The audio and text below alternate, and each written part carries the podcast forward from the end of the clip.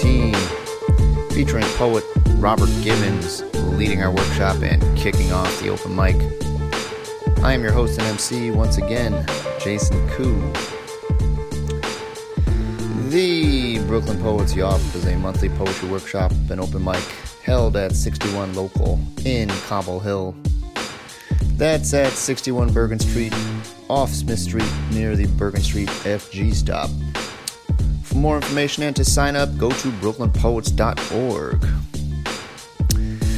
This month's open mic lineup featured Jerry Wagoner, Creighton Blinn, Julia Knobloch, Todd Freeman, Alex Giorgio, Harvey Sauce, Bill Livingston, Alan Braverman, Keith Woodrow, Sasha Stiles, Tim Gerber Fleury, Olympia Mostianu, Judy Schneier, Emma Rojas, Arthur Russell, Shara Hardison, sorry, Shara Hardison, Phil Eggers, Tony Timperman, Hannah Donovan, and Jennifer Hart.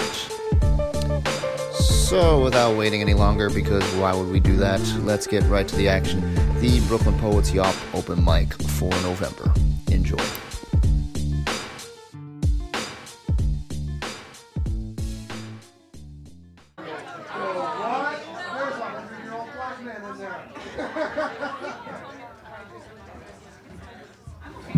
Alrighty, how's everyone doing tonight?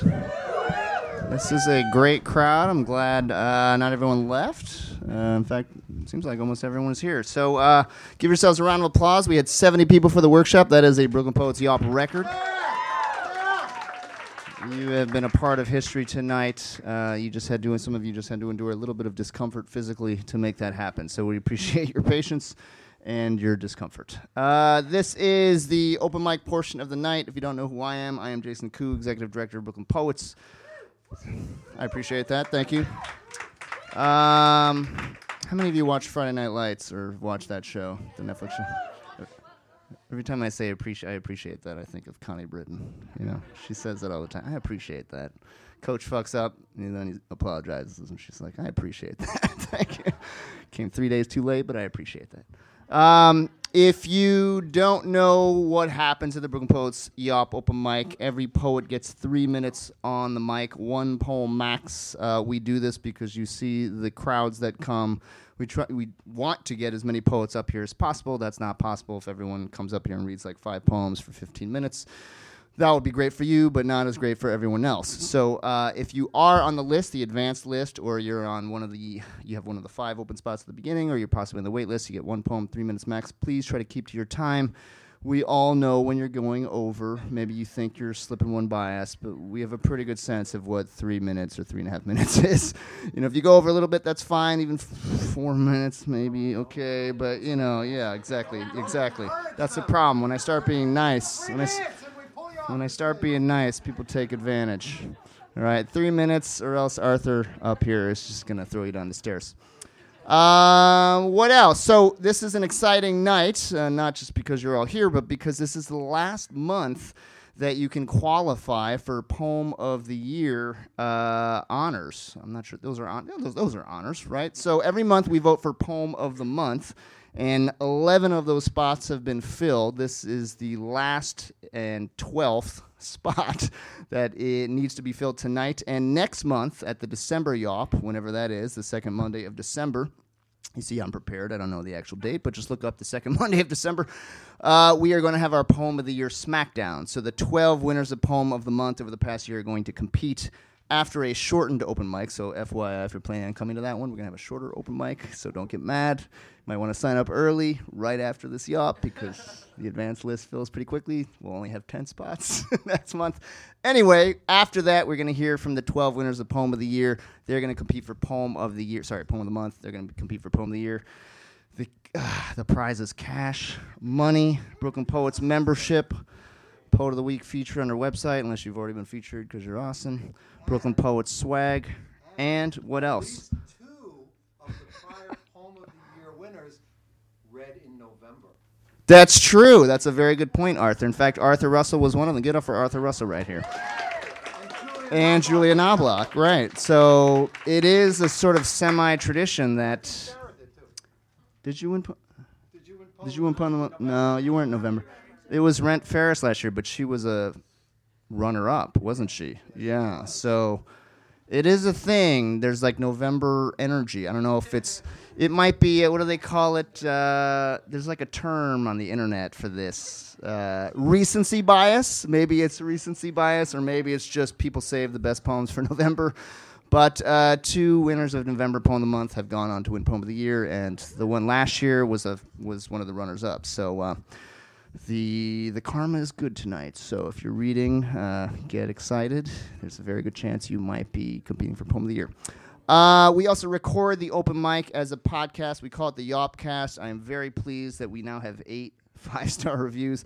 If you are one of those people, you're all chuckling. That's so mean. First of all, you're all chuckling. But if you've been here before, you know how I've been fucking scratching and clawing just to get one more besides my own. So the fact that we have eight, it's so much better than one.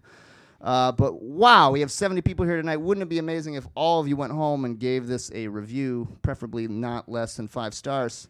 Uh, and wow, imagine if people wanted to start advertising our podcast and we started getting money and we could do amazing shit with that. I'm not saying that will happen, but it's certainly more likely to happen if you actually review us and give us a rating. So uh, definitely listen to the podcast first of all. Yeah, in fact, you could do it right now. Follow this guy's example. He's such a good. This is why he won Yawper of the Year. Yeah. So uh, don't be shy. Don't be shy. That's right. Emily Blair is Yawper of the Year. Let's give a hand uh, for Emily Blair. We have a lot of award winners in the house. Shara Hardison's our rating poem of the year winner. This is just such an illustrious row right here. Julie Hart, former Yawper of the Year, also in the house. Let's give a round of applause for Julie. Don't leave her hanging. People were like, "No, I'm not gonna, I'm not gonna applaud for Julie." No, she has a new website and everything. It looks really, really fancy. Yeah, Emily Blair made that shit.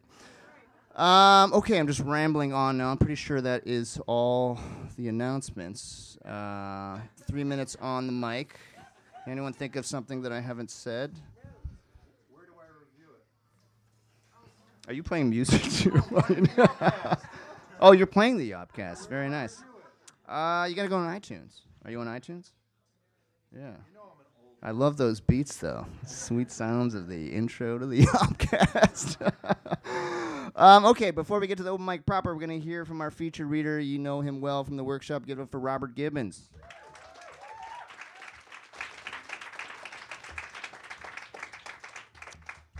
Thank you so much. Uh, I really enjoyed it. Song from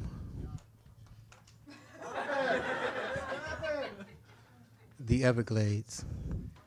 Don't let the devil ride. Don't let the devil ride. Don't let the devil ride. Don't let the devil ride. Don't let him talk to you. Don't let him talk to you. The title of this piece is Flight, North Dakota. I am cold, pulled from a deep freeze and asked to thaw. Your Winnipeg night near your border. It is always partly cloudy, but fair I fly over past Grand And Bismarck. I want to know the local time of origin. I can't decide how to divide you with the baskets as low as Nebraska. I call you Sue, then fall for you. Don't let the devil ride. Don't let the devil ride. Flight, Wisconsin. I can't decide. There is smoke 1,000 windows to fantasy. There is no land, just storms, the color, sand, and I want to fall into the neck and nape and check the sex for others. You are teasing, Wisconsin. I call behind the skirt of cloud. I want the chance to be young when it was fun and routine. Now the manual to find you. Point down is where you will find me. I will be stone and Borglum rock. Don't let the devil ride. Thank you.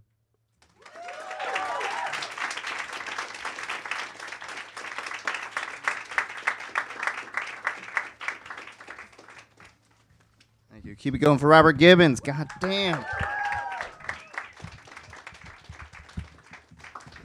Uh, first time I've heard him sing. Beautiful voice. Just a, beautiful poet, reader.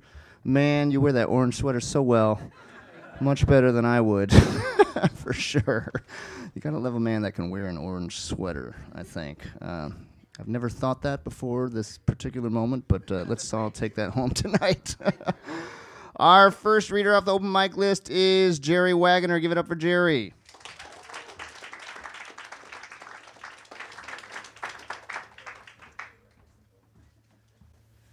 Tall people. All right. There we go. Thank you, Arthur. That's about right. That's about right. Okay, thank you. All right, this is Ghost Ship Riff. Just a brief introduction. A ghost ship is a ship steaming under its own power to the scrapyard, and a riff is an RIF reduction in force.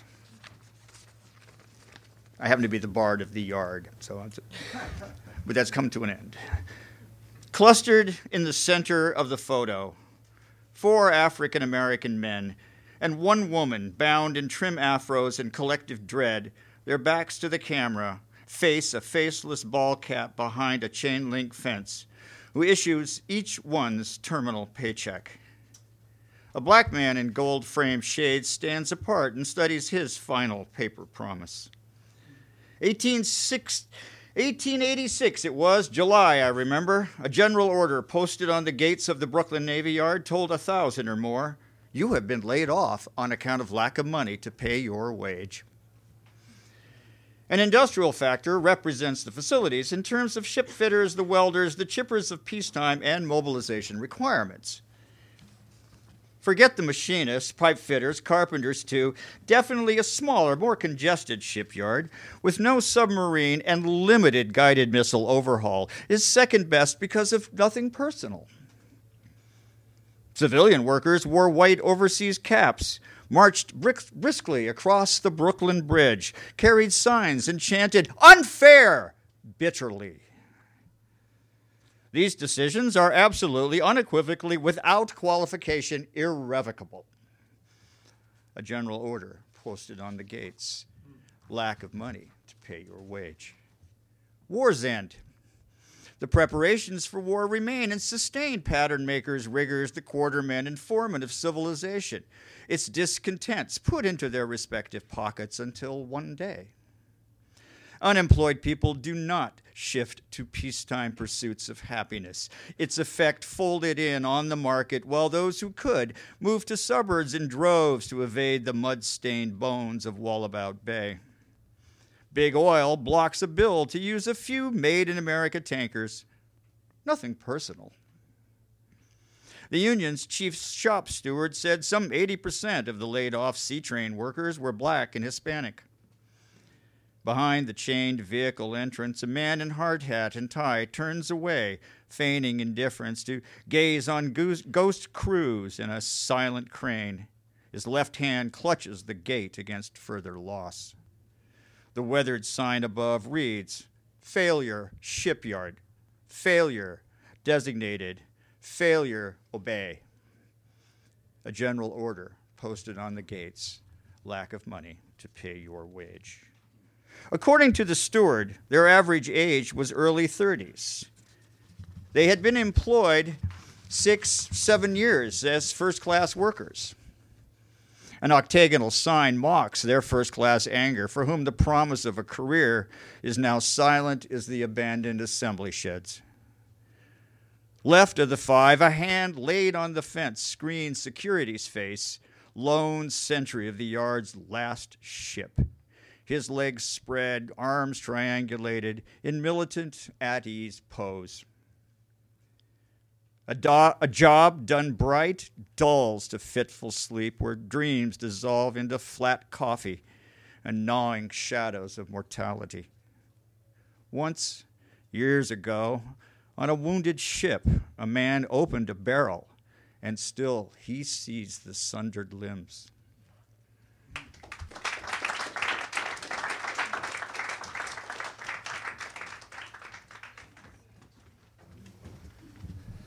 Thank you, Jerry. Our next reader is a Yawp regular. Give it up for Creighton Blinn.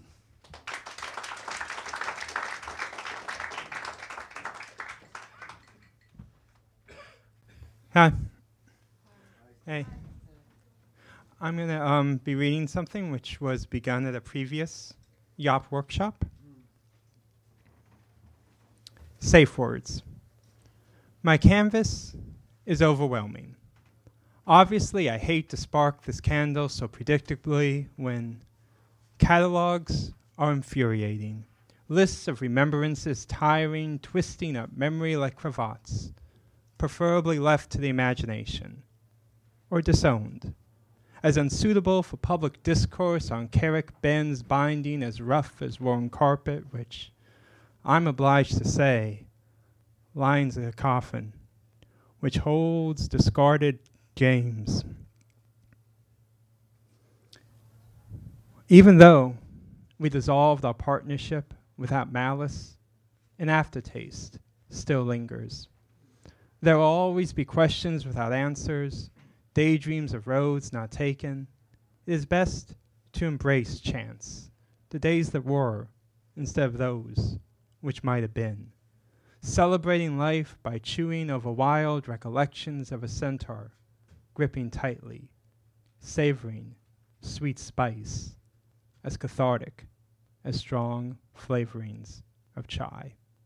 Thank you.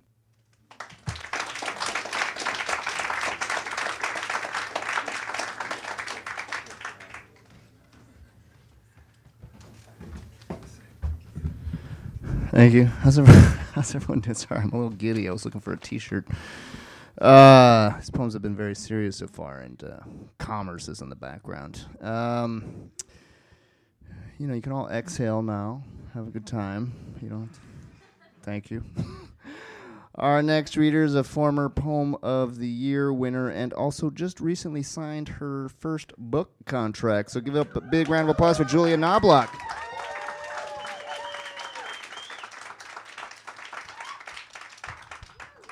Hi.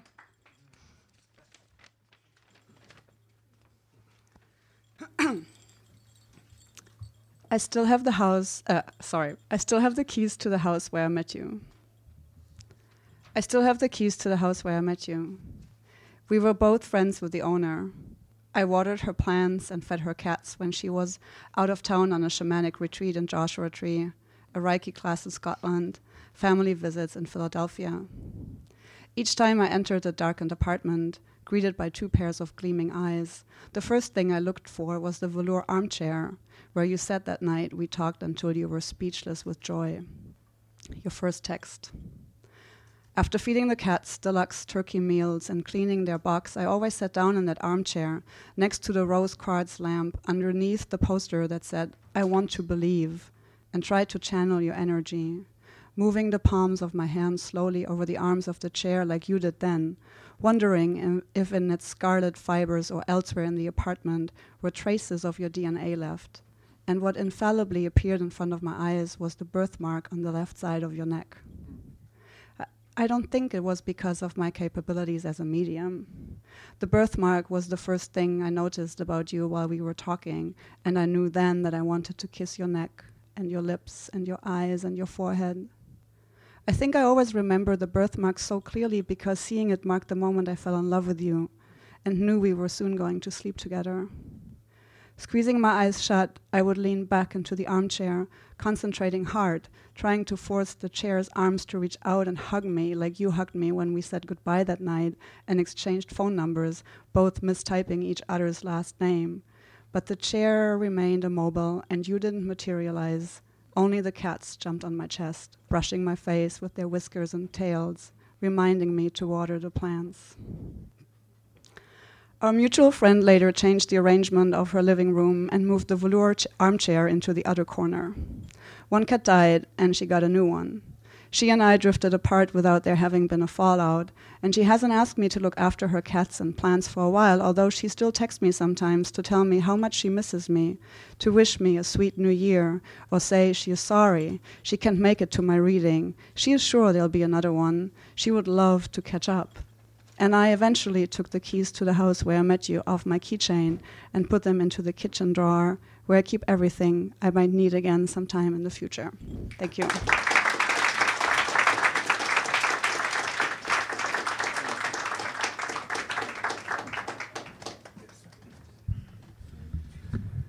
Thank you, Julia. Congrats. When did you win Poem of the Year? Was that 2016? Yeah. That's right. She might win twice. You're competing too. It's getting hot in here. 2016 was a good year for me. That's the year I met my future wife. Well, I mean, I was speaking as myself in 2016, you know. I understand that now she is my current wife. It's also the year that something very important happened in my life as well. Does anyone know? 2016. Well, of course you know. Yeah, the Cleve- the Cleveland Cavaliers won a championship. Yeah. What did she say? Brought it home. No, that was a year before. Yeah, but thank you for sharing that. that was also a very nice moment in my life. but uh, yeah, I'm very happy for for you, Julia. Uh, I mean, you see, the, I mean, that was like your first. Wasn't that your first reading ever, or like one of them? Mm-hmm. Yeah. Yeah. So you see, it doesn't take much. In just a couple years, you have a book. So just keep coming back. Buy a membership. Pretty soon you'll have a book. Success story right here. Yeah, exactly. Life lesson. Our next reader is Todd Friedman. Give it up for Todd.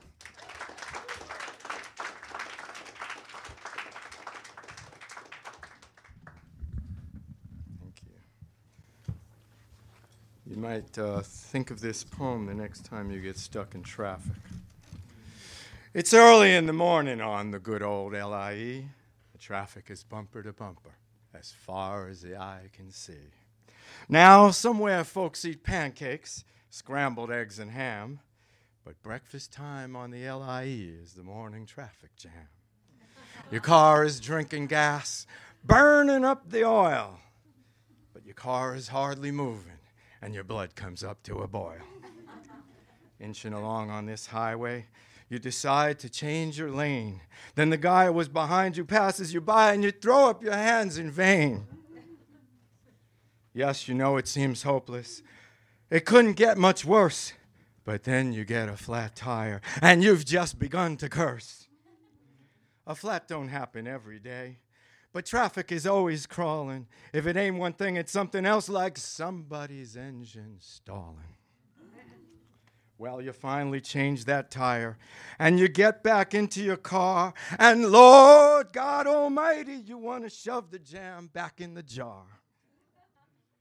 20 minutes late, at last you've hit the tunnel. Cars go through the toll booth. Watch molasses drip through a funnel.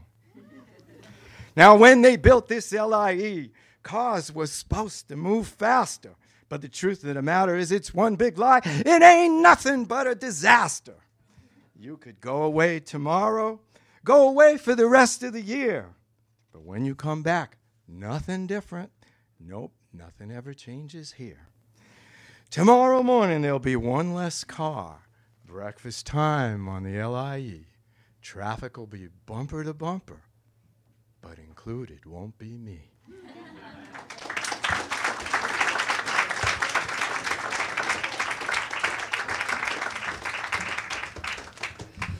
Good stuff, Todd. Thank you. Definitely sympathize with highway traffic. It's a regular feature of my life. Our next reader is sometimes mistaken for Elizabeth Bishop. Give it up for Alex Giorgio.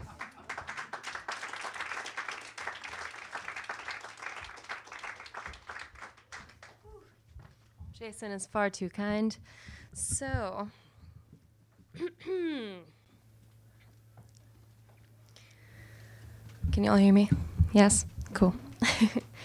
um, this poem is named after a fragment of Sappho's, which reads As long as you want.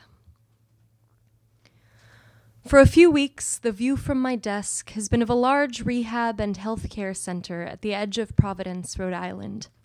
The facility gets steady traffic, cars rolling through the generous parking lot to pay a brief, hopefully loving visit. This afternoon, I watched as a woman in a blue sundress and large sunglasses wheeled an elderly patient, a mother or aunt, I suppose, on a reclining chair, almost a traveling bed, out through the glass doors, and fussed for a while, moving her back and forth, maneuvering the wheels so that the older woman, yellow blanket on her lap, could face perfectly forward, looking onto the parking lot, the big tree on the sidewalk, the quiet street, my open window. Then she walked to her car and from the trunk pulled out a folding camping chair set it next to her mother or neighbor or friend, and took a seat, legs crossed, leaned back, like someone setting up camp on a crowded beach to watch the fireworks. It's been 30 minutes, an hour maybe, and I've been watching them watch the daily activity of the parking lot. The older woman's head leans heavily to one side, and from this far away, I can't tell if her eyes are open or if they've been talking at all this whole time. More than anything, she probably wanted a little fresh air and to bear witness to life in its tedious rhythmic motion. How unnecessary all other wanting.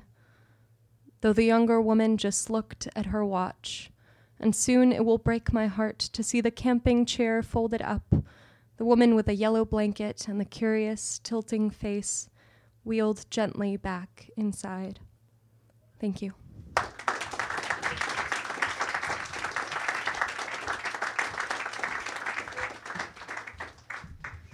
Beautiful stuff.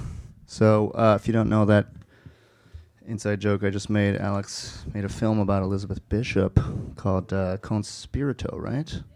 Yeah, short film. Uh, can they watch that online? Yeah, it's super exclusive. You have to pay. You probably have to pay her. Yeah. Well, congratulations. Pretty soon, Alex will be too big for us. We'll be begging her to come back. Uh, is Lauren Ducray here?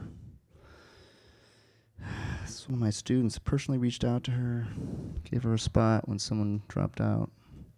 Didn't even get an email response. I feel I'm I'm crying inside right now. I feel so neglected. Okay, so Candy, you're not gonna read, yes? No. Okay. Well, I like your purple headband though. Do we call that a headband? Band. Yeah, headband sounds too like casual. Hairpiece.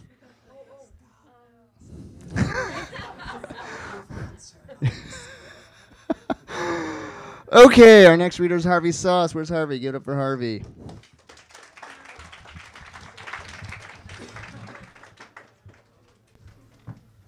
Perfect on the first try, not bad. Uh, uh, I can see it's leaking out the ear. Uh, Uh, first, let me give uh, a, a, brief pitch for an open mic that I host on a monthly basis uh, at the Montauk Club, which is a landmark building uh, built in 1891 in Park Slope. I've handed out some flyers. There are others on the table there. Uh, we generally have two features plus uh, five to seven minutes on the open mic. Our next open mic is on November, should get the right date, 18th, uh, at which uh, Sophie Malaret and uh, uh, Steve Dalachinsky will be reading. Uh, it's a lovely building, well worth the look see. A number of people here have, uh, including uh, Robert, uh, have been there, seen it. I think Jason also has been in the building. So uh, come on by. And it, what'd you say? Oh, I understand. I understand. You can dance. I go. yeah, we have jazz nights too. Okay, at any rate, this is called uh, I Do Not Love the Tsetse Fly. I do not love the tsetse fly. I do not know the tsetse fly. Should one seek to introduce itself at my bedside of an evening, dressed for seduction, top hat and tails, promising a cure for insomnia, I shall wave it away and report it to the authorities. What kind of girl does it think I am to so rudely proposition me? Corpses of mosquitoes flock my wallpaper, blood spots and all, unblotted by wet paper toweling, red lighting, flying Wallendas, and most other flying things, bearers of narcolepsy and worse. As if to say, Dare bite me, I'll stay up all night with a rolled up daily news until I kill you. Yet what balm is there for night fears of a natural congress with a tsetse fly? As a lineal descendant of no less than Sleeping Beauty, I know a thing or two about false seeming. Whether via poisoned apples or other equally wicked devices, some say it runs in the family along with bedroom eyes. So if you see or even suspect a tsetse fly's proboscis is stuck in my arm where it shouldn't be, kindly pull that sucker and sound the alarm. And if you still cannot rouse me, I am not dead, only sleeping, dreaming of a prince who will one day wake me with a true love's kiss.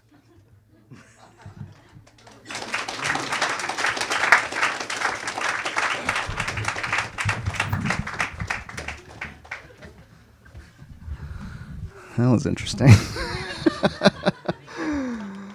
um, that was so mean. That, that last that last gesture. Okay, uh, our next reader is a former Poem of the Month winner and uh, just put a bunch of his poems on the bridge. Very happy to see that. It's like four years too late, but you know, never too late. Give it up for Bill Livingston.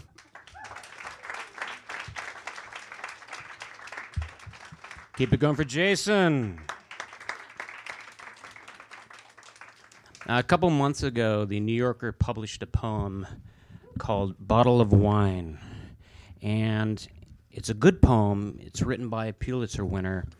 But the vibe I got from it was it's so incredibly Caucasian and bougie that it just made me want to go shopping for a Volvo and a sweater vest. I mean, it just, I, we're not supposed to knock poetry here, but it's just the vibe I got. And this is my it's it was it was the whole poem was very bougie very bougie and caucasian. And this is this is my response my version of it. It's called bottle of vodka about a mile from the party, I abandon the beat up chariot by the side of the road. Yet I lock it in case I want to reclaim it when sobriety kicks in again. I'm already drunk going in, carrying my contribution to the evening. A bottle so large it has its own carrying handle. It says vodka and nothing else. You can call it my wingman. It could have been distilled this morning. No need to age to mellow out. Nothing will be mellow tonight.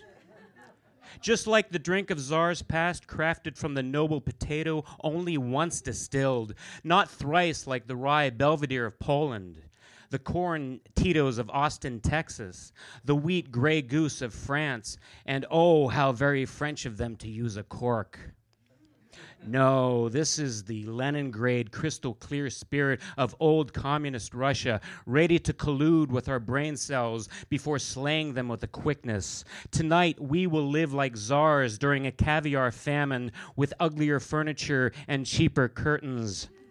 We raise our glasses to the neurons who will give their lives for our pleasure and may have sparked great thoughts and works of art. Here's to the ones lying in wait to be doused and set aflame, yet survive just long enough to write another stanza for Bacchus. If all goes well, nothing good will come of this evening. A crime will be committed. Someone will bleed. A bad song will be written. Empty bottles will not be recycled. I'll be mistaken for I'll be mistaken for a corpse by joggers, awakened by the sledgehammer sunrise, cotton mouthed in a strange hedge, and forget where I parked my fucking car.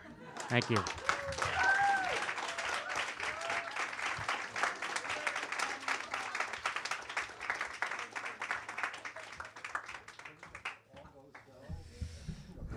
That was good.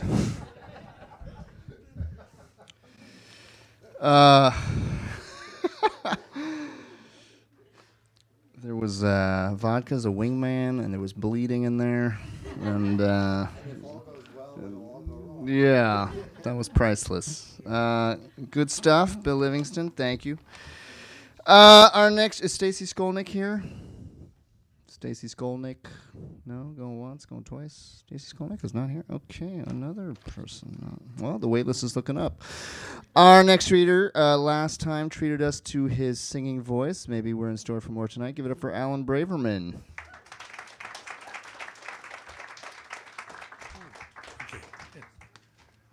It's high enough. Okay. Um, good evening to all my fellow poets, and uh, I'm a retired teacher who taught uh, at Brooklyn Tech High School, focusing on archaeology and anthropology. And I have a poem, and I don't know why it's titled Evolution. Okay. I am among the kindred spirits, a lineage primeval, where ghosts are more than transient specters with encryptions to decipher, thoughts that are enticing and traumas prematurely buried among the charred remains of ethnic cultures to be resurrected like vintage wine and stored for future reference in search of DNA among genetic drift. And the mighty mitochondria from all our ancestral origins, a Darwinian dilemma as one race evolves into many, fracturing into clans, tribes, ethnicities, nationalities, and religion, lest we forget gender, male and female propagating, seeds of change, 7 billion and counting, where once we migrated gathered food and hunted. Now evolution enhanced our capacity to reason and learn so we can buy rather than plant, text rather than talk, watch rather than engage as we stand erect. Bipedal primates with a shrinking mandible, adapting to consumed goods and processed foods. An opposable thumb creating foods and weapons to conquer, colonize, and nation build all in the name of progress. Thank you,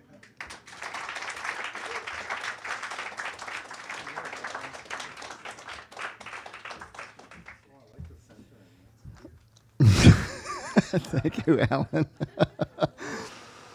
I like the centering. That's cute. I need to put that in my next critique. Like, you know, when I when my undergrads do that, I, you know what I say to them. I kind of say the opposite. like you can't, don't do this again. Uh, but that's, yeah, don't say it to Alan. Just pretend we didn't have this conversation. yeah. Uh, is Keith Woodrow here? Yes. Yeah. Give it up for Keith Woodrow, our next reader. Hello, everyone. Um, this is Immolation. It's been six months since David S. Buckel lit his own fuse, and Brooklyn seems already to have forgotten. You're going to have to look up his name, aren't you? Like you would have to Google the infamous Tariq al Tayyib Mohammed Bouazizi? No, no spring for Brooklyn. Even flesh burningly large acts of resistance wither with time. What use then is the fight? Is writing a poem in a world where poetry loses every night to Netflix? Because poetry can hit your dopamine receptors quite like a miniseries can. Because poetry can't fuck good. What if it could compete? Imagine this piece just smacking the headboard, and I've successfully aroused you to action, to quit your job, convinced myself to quit my own job, to wrap a bandana around my face, to deface the skyscrapers of this city, to unfurl from a roof a banner that declares meaningful truth, to blow a whistle so loud I pierce the corporate eardrum, to rig the system in the interest of longitudinal humanity and the environment. Can I do that without lighter fluid? Is that even the point? Imagine you binge this onslaught of peak golden age single use poetry that it can be so easy that it doesn't tire you out even on these palinurus nights when you fight off sleep for just one more verse and your book asks are you still reading because poetry tracks your levels of engagement imagine you don't have to pay close attention that it can refresh you that it washes over you like last night's Grey's Anatomy and you can forget it wormed inside your brain until someone shakes you by your shoulder and asks, Oh my God, did you read? and you cover your heart and say, Oh my God, so good. and that's the extent of it. What if that is the point of a poem? What if that is the goal a writer can aspire to? That's a life. Oh my God, so good. We teach our children to, sorry, he lit himself on fire in a public park because he could not adequately change the dire course of the climate. And he proved that he had accurately assessed his inability to influence. We teach our children to aspire to change the world, and their inevitable failure will not be their fault.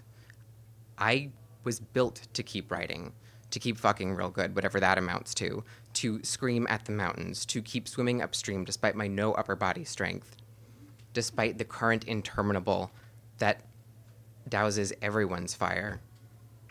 I don't know what else to do besides rewatching all nine seasons of the original 80s version of Dynasty on Amazon Prime.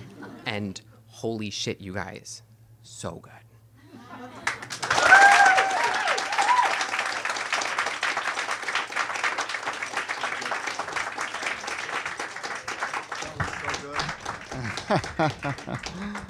Yeah, I was not expecting that ending. You know how many poetry teachers say like end with an image? They should say end with dynasty. you know, I feel like that would never go wrong. uh, well done, Keith. Our next reader is a Brooklyn Poets member, but I believe a Yawp open mic debut. We're give it up for Sasha Stiles.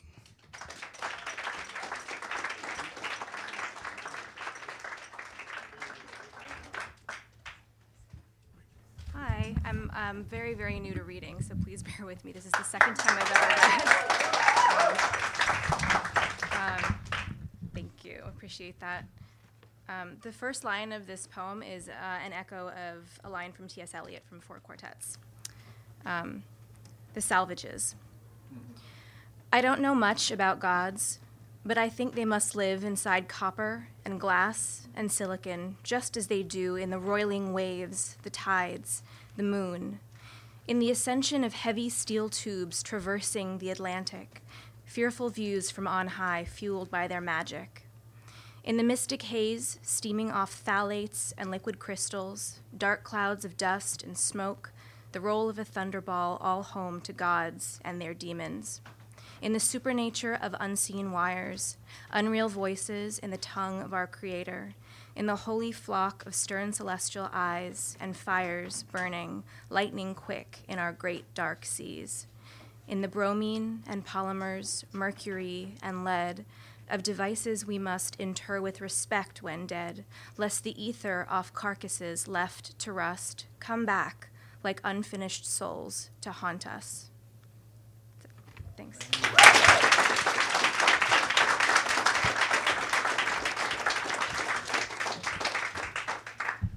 Thank you, Sasha. Well done. Congrats on your Yawp debut.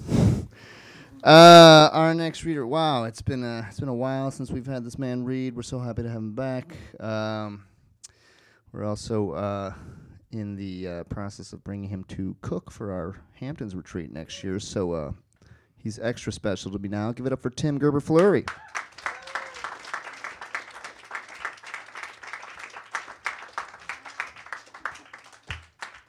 Hi, folks. It's very nice to be back after such a long time on the road. Very happy to see all your faces. Um, this one is called Western Script. As I face the page back at my desk, the sun rising over these buildings of Brooklyn, I long to see it over mountains, mesas, sequoias, and canyons. A new morning for a French man who rode across highways with wheat fields for sole horizon and a double yellow line vanishing into uncharted territory in a LeSabre too low for most dirt roads.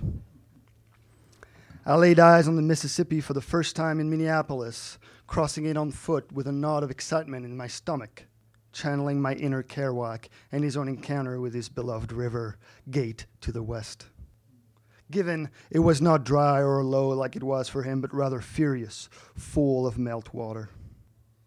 And looking down over the edge where and looking down over the edge where the San Antonio Falls used to be felt like abandoning an old shell washed away in the belly of the Old Man River. I saw the, I saw the steep slopes of red rocks of, th- of southern Utah, their flowing shap- shapes, and heard how they talk with the wind telling each other about the color of the sun when it rises behind a curtain of smoke of thousands of acres burning north and south. I found an oasis in the Mojave. I rested in the shade of the palm grove, of the palm tree grove, waiting for the heat of the sun to fade, and saw the Grand Canyon turn blue when the sun set. There, co- there coyotes howled a poem at each other, their rhythm and melody etched in my mind, just like the joy of seeing a buffalo herd feasting on the, fam- on the finest Utah sod near Escalante. Every day brings a new story in the West, mine and everybody else's. They stack like cairns at Canyonlands. Stories builds legend, and West is where this country became one. Crossing the Mississippi again in Baton Rouge didn't put an end to it. The legend is eternal, and I carry it with me. Until the end, the West will sing a song to me that sounds like a steady breath of a propane burner under a red percolator and the, ra- and the rattle of red ants in the dirt. And the lyrics are poems of Robert Rory Paul I read every morning like scriptures. I exhort you to go, to cross the river at St. Louis, St. Cloud, New Orleans, or Memphis, on foot or in a car, and see for yourself. Each step or spin of the wheel, a new beginning, a new legend written in the dirt and asphalt. Sleep with your cheek against the earth. Stand on the roof of your car amongst the redwood. Drink wine and coffee out of the same mug. Let your feet wander and your mind wander. Tell your stories. I will sit, listen, and rejoice.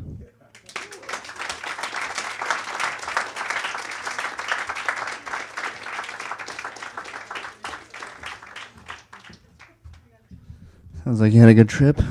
So they just, you guys just did a cross country trip, right? Yeah. How long were you on the road? Yeah. God damn. Three months. Sign me up for that. uh, yeah, we want to do that too, but uh, apparently you guys have the, you guys have like the couple perk that we don't. I don't know where you. yeah, let's talk afterwards. Advise us. Um, okay.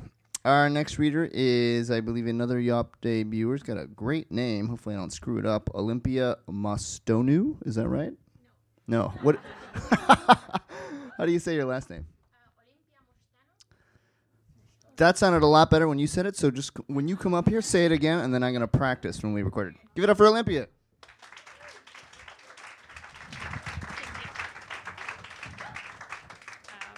Okay, Olympia Moșteanu. Um, this is my second time ever reading, so um, but well, and uh, and I'm not from here. I'm from Romania, and my poem is about migration and. Uh, cool. and actually, there's someone else speaking Romanian here. Yeah. um,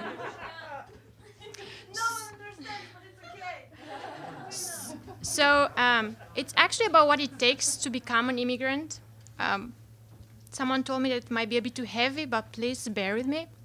Uh, it's titled My Father and His Many Rabbits. There is this space I enter with imagined warmth, Chet Baker, and the oval face of my father. As the trumpet whimpers, I'm listening to every time we say goodbye and there are hands playing the piano too. I think of my father's rough wefts, something taking care of rabbits. It's easy work. He knows better, and I, and I do it too. Knowing the wefts and the tear he gets cutting, their throats to celebrate my coming home. Even home, I remain somewhere else, away from the wefts, his rabbits, the rabbits themselves have become too small for his sadness. They've been replaced by white, furry goats. I see again his sadness in the hands of the man squeezing a sound through this trumpet. There is this place where the hands' warmth takes me, a place where I touch the goats, a place wrapped around time, inside words along his hands. Hands with calluses that don't speak evil and don't dream with words. Hug at a distance and embrace it. My father's hands know I'm here, without rabbits and wefts. His hands know I'm there as here, as I listen to this trumpet sound, as I look at Chet Baker's angular face, it doesn't resemble my father's, but it reminds me of his longing a longing to be past, to have sighed of relief and the pleasure to have been there in it. Thank you.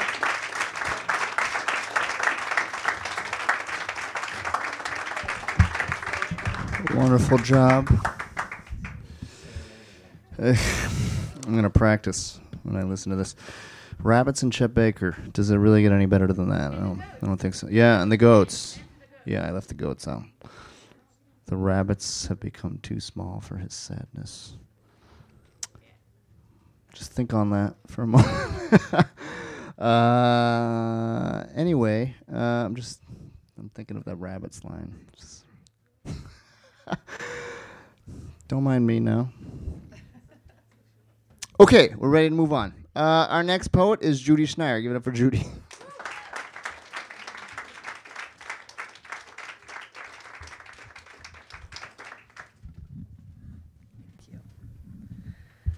Okay, this poem um, was written for Jason's Fast Break workshop, which has been great.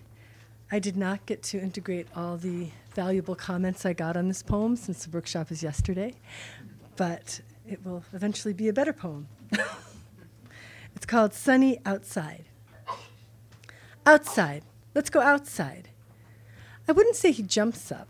He gathers himself off the floor, 70 pounds of wagging rib cage, belly, and legs, and follows me to the door, where he sits, with his big hazel eyes locked on my hazel eyes, waiting and trembling a little with excitement, which I can see because his reddish brown hair, a few shades lighter than my own, lies flat and close to his skin when I snap him into the soft blue leash with the padded handle, the one I can't send in the morning with Joni and Ray because he would chew through it in the van that carries the pack to the park.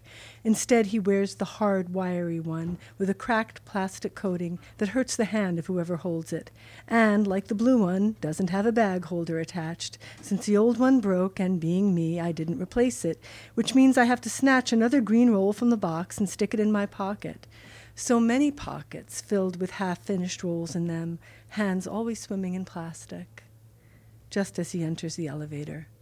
But I pull him back.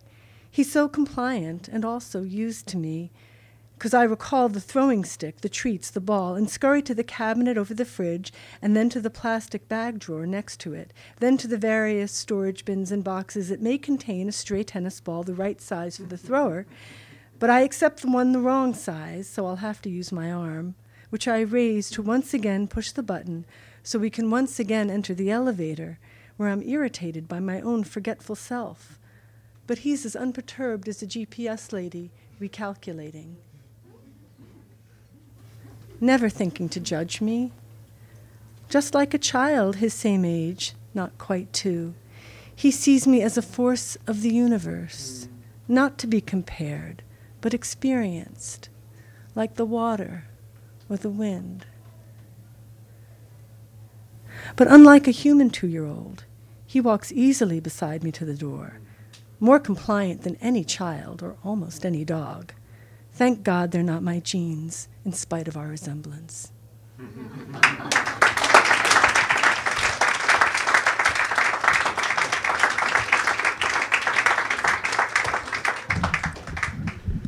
Thank you, Judy.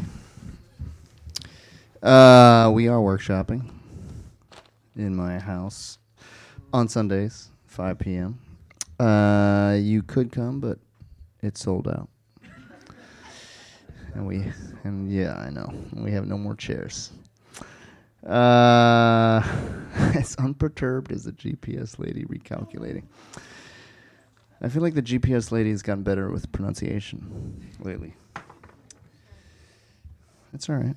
What was that? That was very heavy. That is a big ring. Matches your dress though. That's nice. Anyway, uh, Jen Osro, everyone, give her a round of applause. It's got a big ring. Is Preeti Shah here? Didn't think so. Why do these people sign up and then I just emailed her today. This is, it hurts my feelings when you know. Don't do this. If you're here, don't don't email me today and be like, "I'll be there," and then don't come. Just just just like ghost me. Don't. That would be better. okay.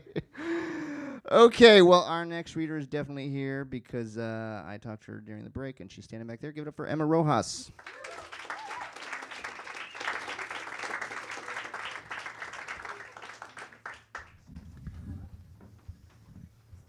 Thank you. Hey. Um, so, the poem I'm going to share with you this evening um, was partially inspired by a painting called Baptism in Kansas, and it's in the Whitney Museum if you want to see it. Um, but it's sort of a pastoral scene with a bunch of people around um, a young woman who's about to get submerged. And you know that painting? yeah, it's. I I don't know. I always find like uh, religious experience and ecstatic experience something that's really fascinating. Um, so, anyways, I was uh, going across the Williamsburg Bridge because the L train is down, and uh, so here's my poem: East River Baptism. Crossing the Williamsburg Bridge at dusk, I lose my sense of self. Above the tumult of passing cars, a wave of song envelops me. My life goes on in endless song above earth's lamentations. You inspired me.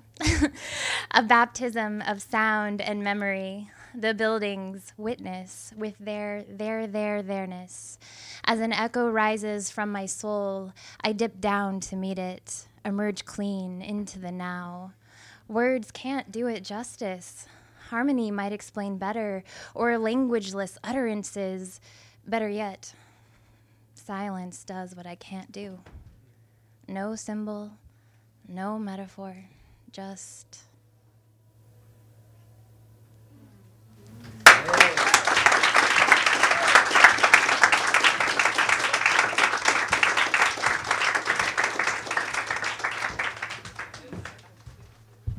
All right. Surprising ending. Nicely done. Uh, yes. Oh, right. That was something I forgot. How come you didn't tell me? I count on you for these things. All right. If you want to vote for Poem of the Month, you text me 718 374 1953. I thought you was writing down my number, but he's just drawing. How come you never draw me, by the way? No, you did draw me once. That's true. I have that. Anyway, uh, yeah, don't call me. Just text me 718 718 374 1953. That's true. Everyone's telling me what to do now. I'm starting, I'm starting, I'm starting, starting to bubble over with resentment. 718 374 195. This is gonna. This is how you're gonna ghost me once you have the number. Text me a few times and be like, "I'm out." 718-374-1953. Uh, I feel compelled to mention Emma won Poem of the Month earlier this year. She'll be competing in December. So did Judy, who you heard recently. Uh, it's too late now to review all the names because uh, we're already at like 14, so I'll just do it at the end. Uh, our next reader is this wise guy right here. Give it up for Arthur Russell.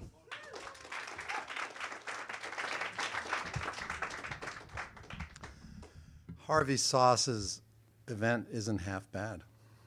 You should consider going to it.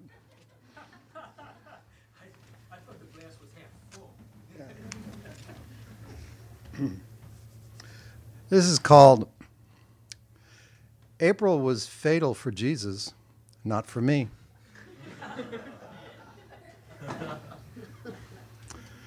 The seasons are not my metaphorical daddy. The wine dark leaves of cut leaf maples, spread like a king's robe on the wet lawn, are not, to me, a sign the end is near. I give not the slightest shit that hardened winter buds on the slender branch of a sapling oak are promises to some sad soul that spring's rebirth is round a few months' corner. I do not believe in cherry blossoms, clustered in the climate varied air of April, or that any kind of thaw implies any other kind of thaw. I don't need summer days on vineyard beaches swimming through my lover's legs in sunlit surf.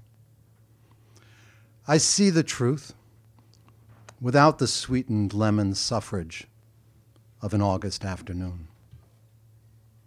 Go ahead. I dare you to correlate the weather that 11th of September with the outcome. I reject the purse lipped solace of the seasons, since seasons are the guy who swears he didn't fuck the maid. I'm not a baby. I'm a disappointed person walking in the rain without a hat.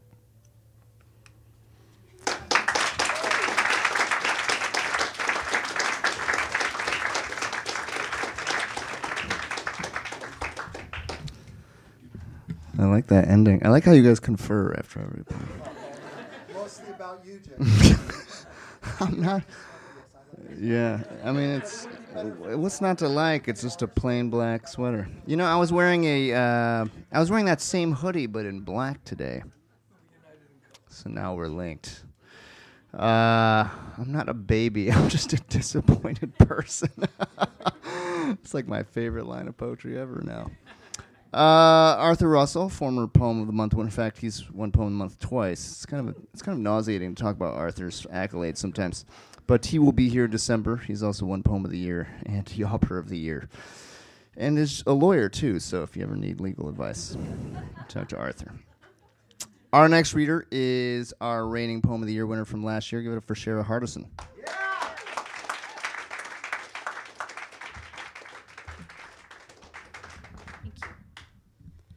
Is an ekphrastic poem.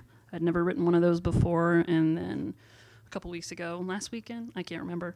Sweet, Sweet Action had a reading at a gallery where we were supposed to read ekphrastic poems, so was under pressure to, to write this.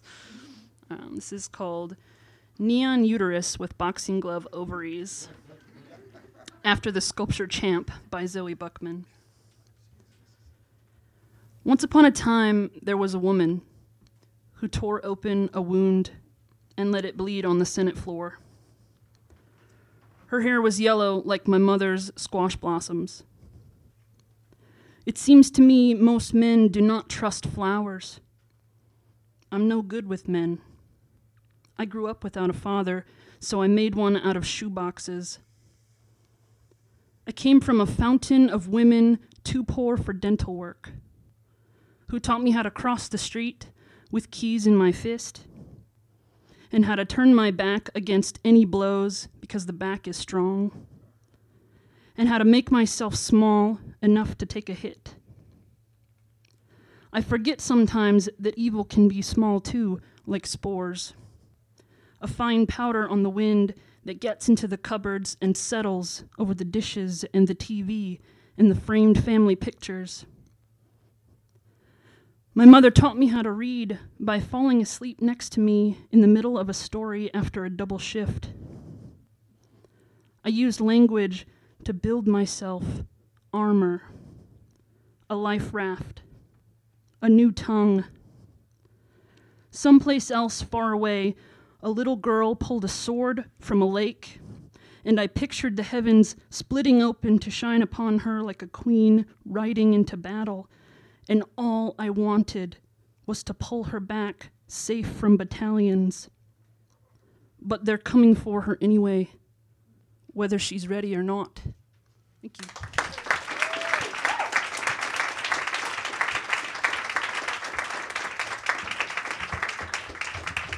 God damn, god damn.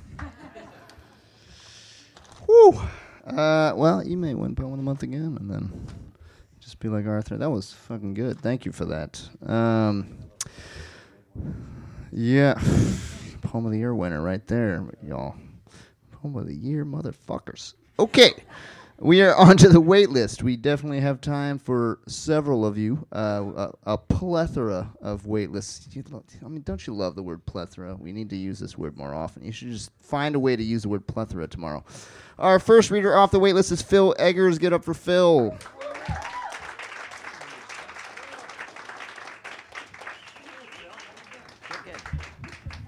Everyone, thank you for having me. Um, this is pretty short. It's first I'm doing one for memorization. you take her finger and place it on your forehead, tracing over the vertical indentation in your skull, a childhood accident that unlocks the first true touches of intimacy, the sharing of scars felt yet never seen.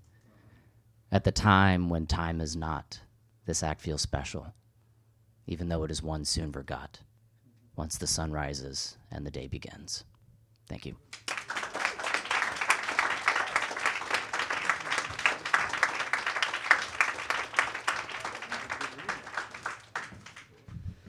Short and beautiful. We love it.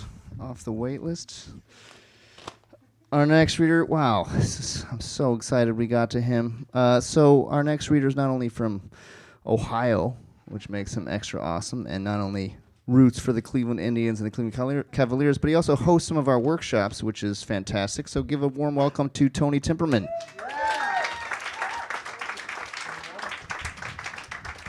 Thank you, Arthur. Thank you, everyone. This is uh, a poem called I, like pronoun I. I attended an altar each morning, sampling flights of holy water for a pathway to the divine. I was maintaining the high rent of cleverness when the instruction came to sit and become silent, to invite the image of a mountain from your past to truly embody it and just sit with that image while colors and contours become vivid once more until you perceive shared elements, not just of form, but also experience. And when you see, then imagine the image of a cave recessed deep within it, where you sit at the back without motion in observation, of a waterfall streaming over the entrance, and conceive of, conceive of the stream as the stream of your thoughts while you sit silently watching as one more is gone as it came. But then, after some long time, I thought, who is it witnessing this witness in a cave in the mountain watching a waterfall? And in an instant, there was only silence, and I became the mountain, which is to say, I always was. Now I would have solitude rather than cities, ask for compassion rather than bliss, miracles or proof of the divine, which come to be as mountain or some visualization of it, unity in that silence, as one all the silence beneath it. With you I am gone and all and free. Thanks.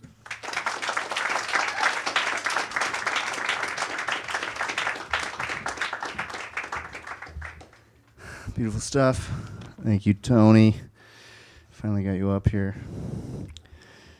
Our next reader is, I think, I mean, that was your Yawp debut, actually, as well. So give another round of applause for Tony.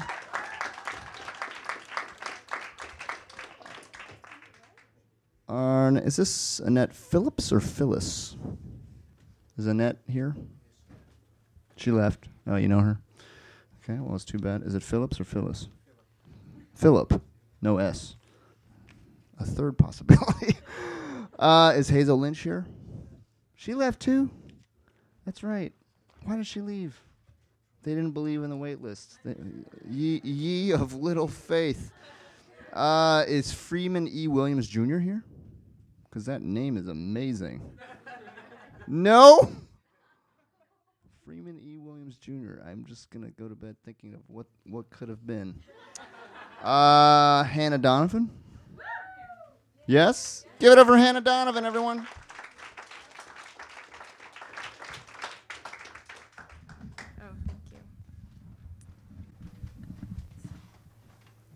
All right.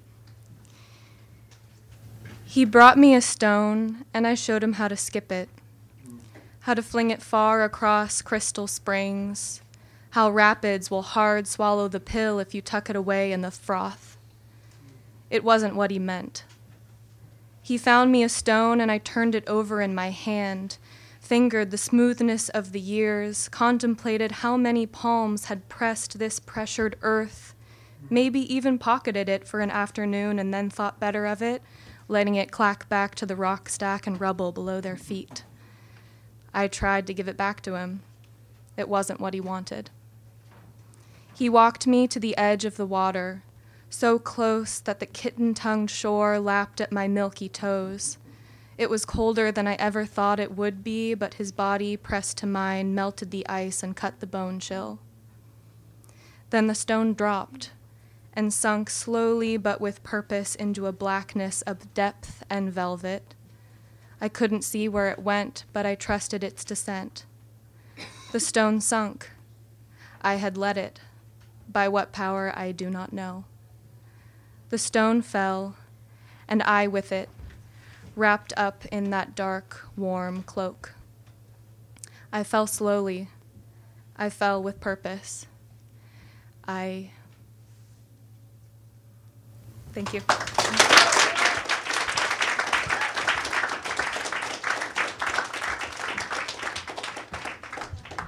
Thank you, Hannah, for your poem and just for being here. Uh, our next reader is Jennifer Hart here. Yes, give it up for Jennifer Hart.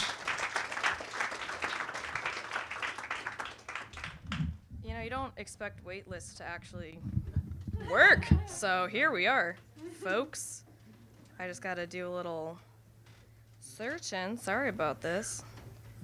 Um, one moment.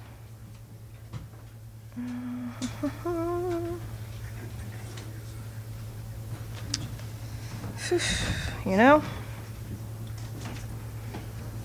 Okay, okay.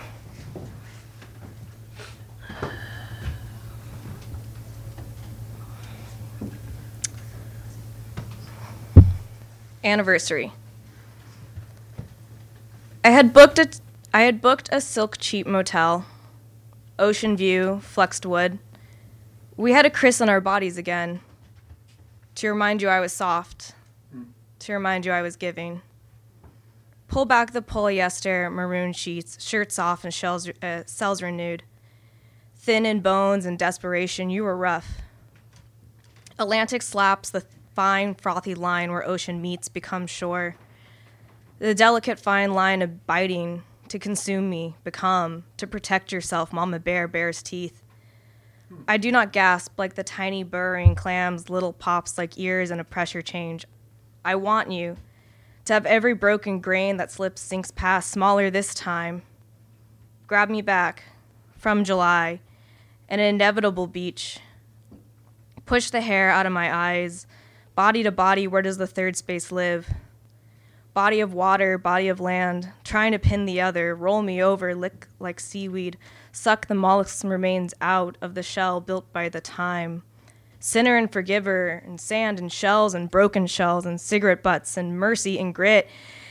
And dried come, you wanted to come in me. Seep out of where he'll never have. Polished self half shell sinks.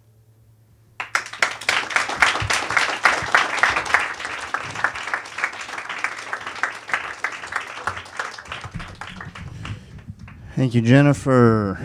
I just realized my watch was wrong. So that is it. Uh, again, let me tell you how to vote for Poem of the Month. This vote is very important. It's our 12th and final spot. The number to vote, just give me the poet's name. That is the easiest way to vote. 718 374 1953. Uh, a couple of announcements. Uh, what day? What month is it? November sixteenth. This Friday at 100 Bogart and Bushwick, we have the Brooklyn Poets Reading Series. That paper doesn't matter. Uh, at 7:30, if you haven't been to the reading series before, it will be great. It's free. You don't have to pay anything. We have three fantastic poets for you. Uh, who are they? Darrel Alejandro Holnes, Hadara Bar Nadav, and Pamela Sneed, who many of you know. Uh, come out for that. It starts at 7.30. We will have food and wine for you. It's all free. Definitely come out uh, while the L is still running. You can still get there at 7:30 in Bushwick. December 3rd, we will be back here uh, for our fall workshop showcase. This is when our professors and students read together. That is a Monday night, just a couple of Mondays. And December, that's also free. And December 10th is, I looked it up, the last Yawp of the year, which is also when we will have our poem, poem of the year Smackdown. Uh, also, the, the Yawp when we will announce our Yawper of the year. So that's definitely exciting. Come out for that. Sorry, my watch was 20 minutes behind. I wound this fucking thing this morning. I don't know what the hell happened. That was a shock. Anyway, uh, it's 9:40 instead of 9:20. Thank you for staying. Thank you for coming. Been a great crowd. See you next time.